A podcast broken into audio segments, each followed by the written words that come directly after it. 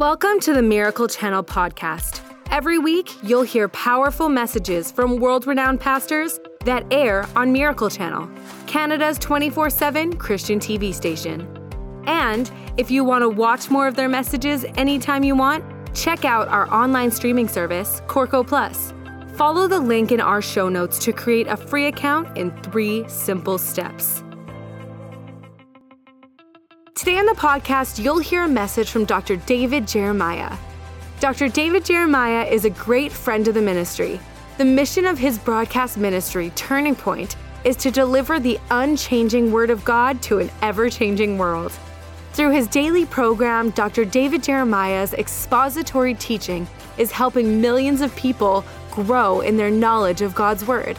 You can watch Turning Point with Dr. David Jeremiah weekdays at 9 a.m. Mountain Time on Miracle Channel. Let's dive into the message. I have been preaching on this tour on the subject of forgiveness. I determined to do that long before we came on the tour. And the first week I was out on the road, something happened in our culture that ended up being the best illustration of what I wanted to talk about of anything you have ever seen.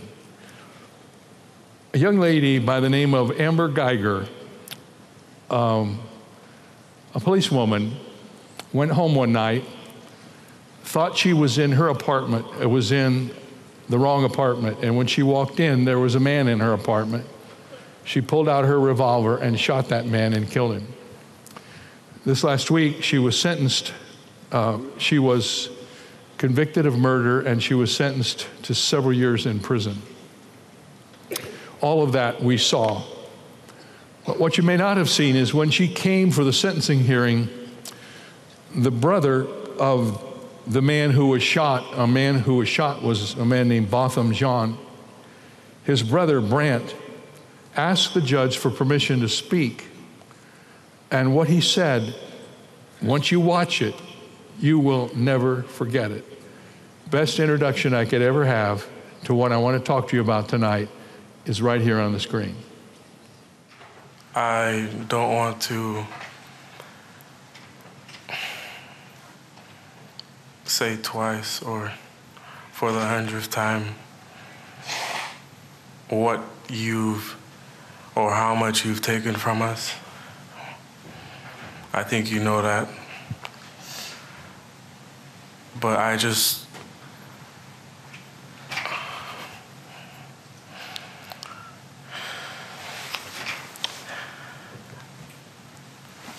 I hope you go to God with all what, all the guilt, all the thing, the bad things you may have done in the past. Each and every one of us may have done something that we're not supposed to do. If you truly are sorry, I know I can speak for myself. I I forgive you. And I know if you go to God and ask him, he will forgive you.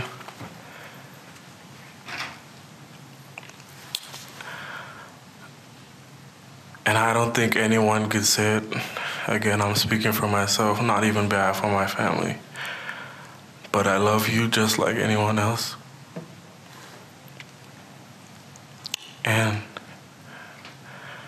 I'm not gonna say I hope you rot and die just like my brother did, but I see I I personally want the best for you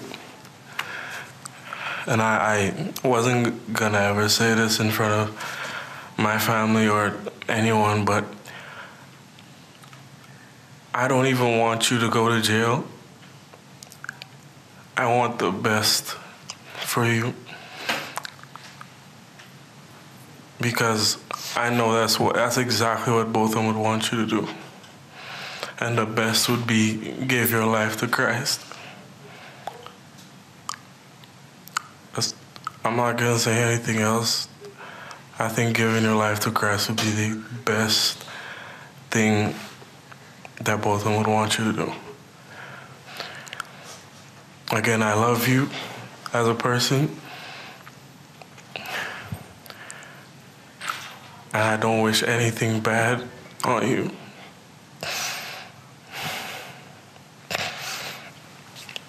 I don't know if this is possible, but can, can I give her a hug, please? Please? Yes.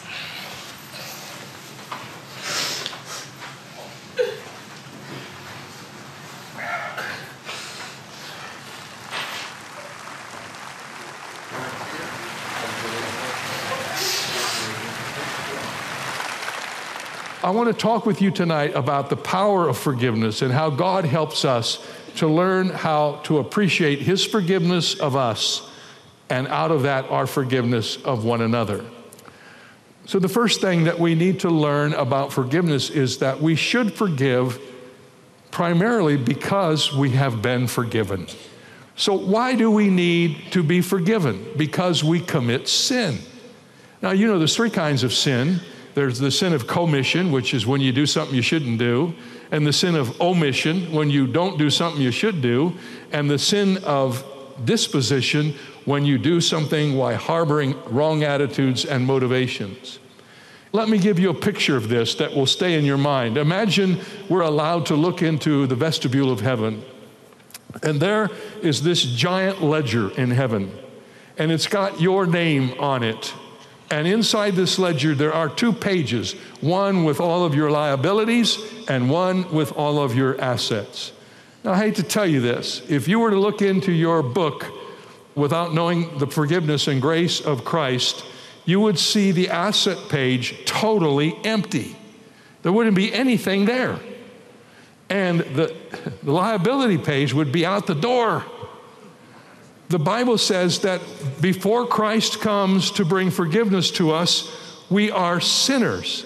For all have sinned and come short of the glory of God. Don't look surprised. We're all in the same boat. Every one of us in this room, starting with the guy who's talking, we're all sinners. Some of us are sinners saved by grace, and some of us are just sinners. But the Bible says that because we have all sinned and apart from the grace of God, until we come to Christ for his forgiveness of our sin, the picture of our book in heaven is not a pretty picture. The asset column is empty and the liability column is out the door. And you say, Well, I'm less of a sinner than my friend. Big deal. God doesn't grade on the curve, He grades on the absolute percentage. God won't care about anything else except whether or not you have come to receive the forgiveness which his son has provided. We're in this problem because of the commission of sin. But so many people kind of give lip service to that, but they're not conscious of that in their own life. Yeah, I know everybody sins, but what does that have to do with me? They say.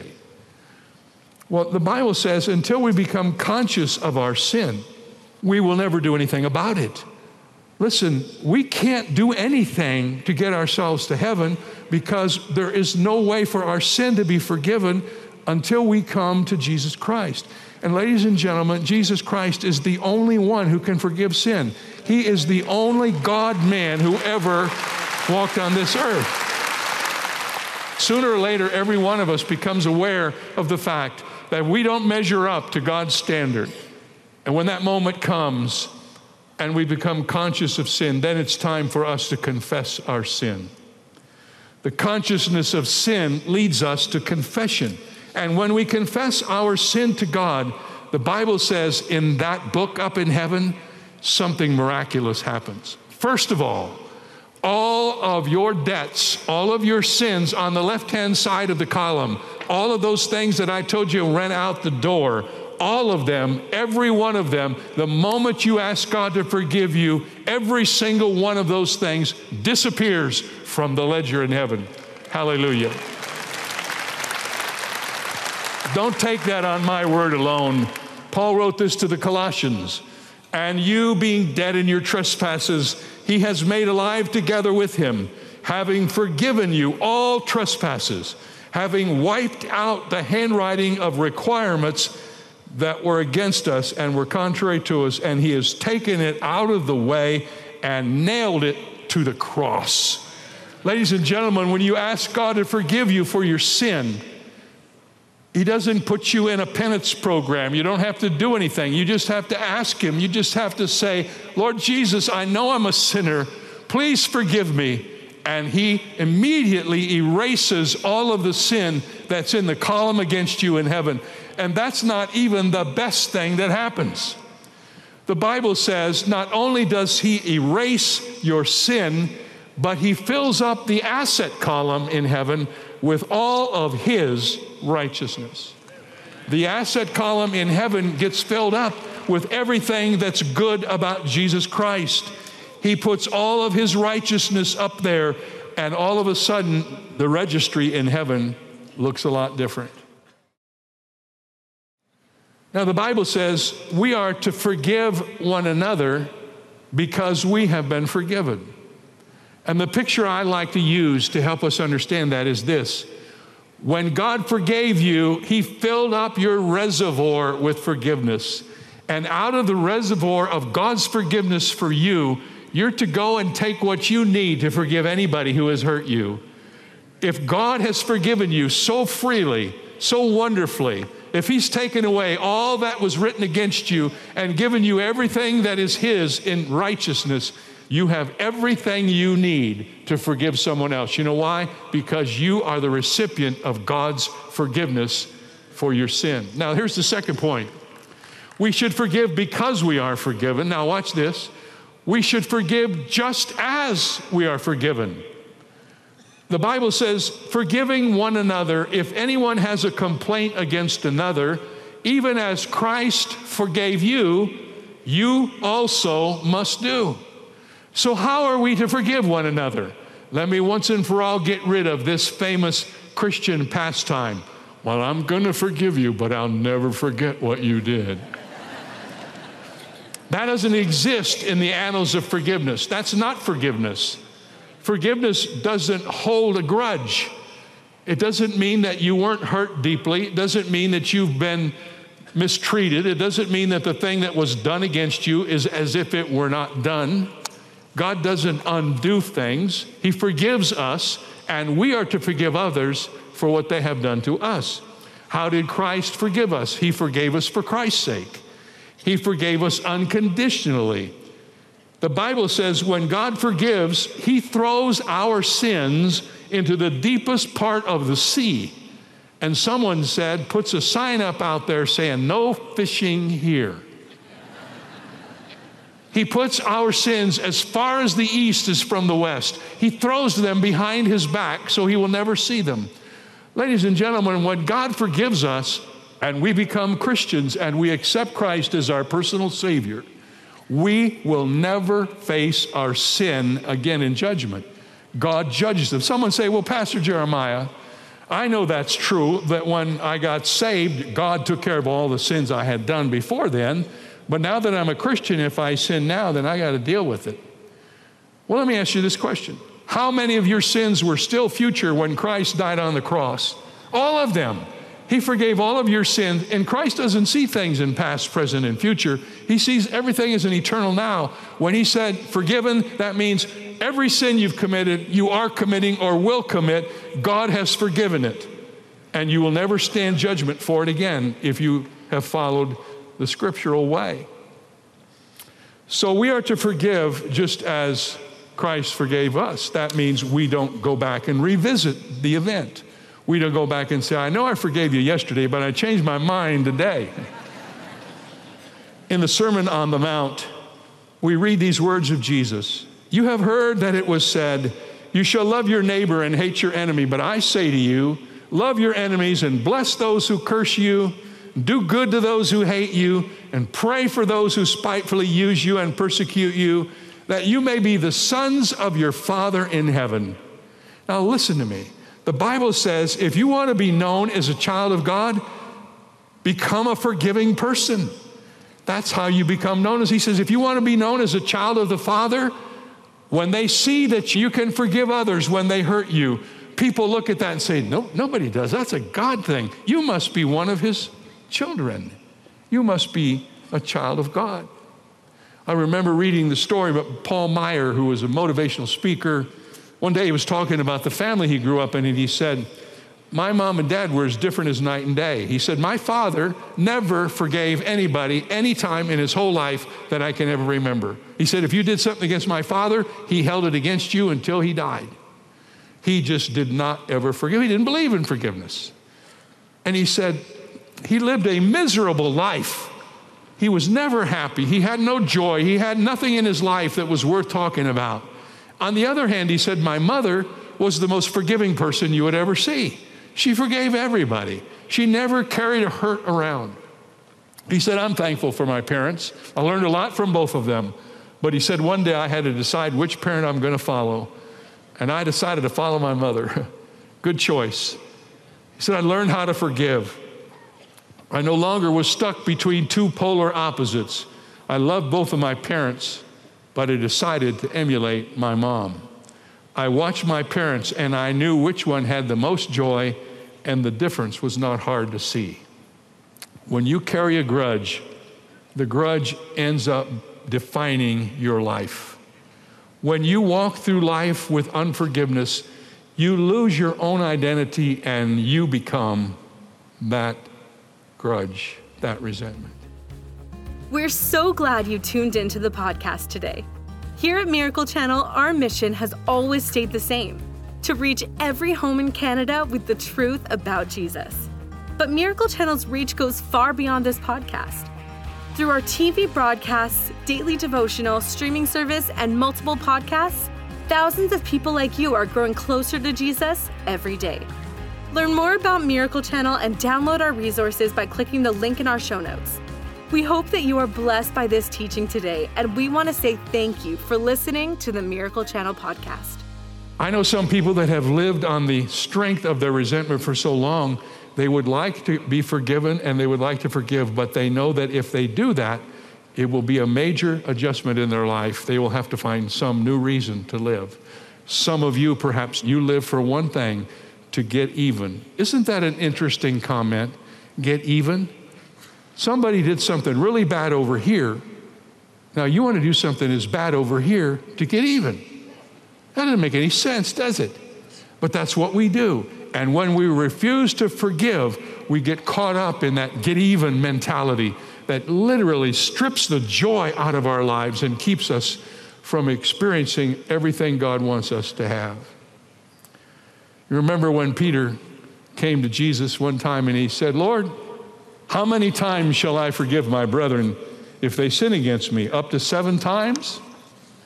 And of course, Jesus answered him with a story. You remember the story he told him? He said there was this king who had some servants, and one of the servants had borrowed money from the king, and in the process, he got so in debt he could never pay it back. He owed, let's say, a million dollars. One of the king's servants found him and brought him to the king, and he couldn't pay it. And the king said he was going to throw him in prison along with his wife and children until he could pay every last debt.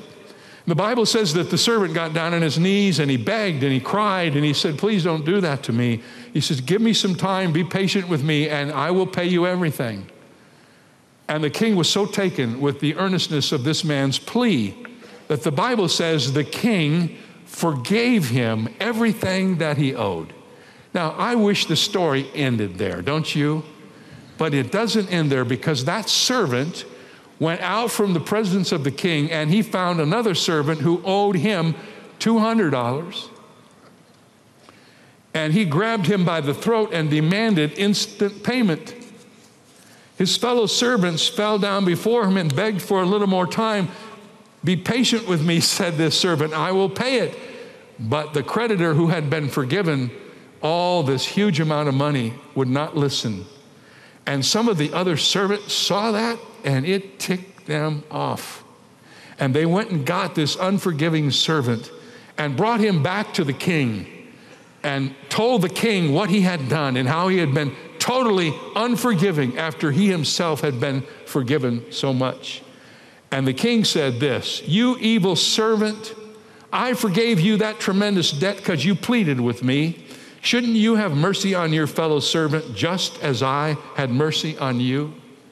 And the angry king sent the man to prison to be tortured till he had paid his entire debt. And then Jesus gave us the application with these words That's what my heavenly Father will do to you if you refuse to forgive your brothers and sisters from your heart. In other words, God is saying, I have forgiven you everything, all of your sins that you have ever committed omission sins, commission sins, disposition sins, past sins, present sins, future sins, all forgiven. And you won't forgive your brother because he did something you didn't like? Let me ask you, what could anybody do that would total the amount of sin that we accumulate in one life for which we have been fully forgiven? Do you get it? We forgive others out of the forgiveness which we ourselves have received. Out of that reservoir of God's forgiving us, we reach down and we find the forgiveness we need to forgive another person. Let me ask you something. Have you been forgiven by Jesus Christ? Are your sins nailed to the cross? I know people can inflict harm on us, not minimizing the hurtful nature of abuse we can face. But I don't want to minimize the power of God's grace either. I believe God's grace is enough. It's sufficient for everything that's happened to you if you will take by faith what the Word of God says, you can know the blessing of forgiveness. Thanks for joining us today. Make sure you subscribe to this podcast to hear more messages from encouraging speakers that air on Miracle Channel and Corco. Rate this podcast and write a review if you haven't already. And share this message so others can be encouraged by this teaching too. We hope you were inspired by today's message. God bless.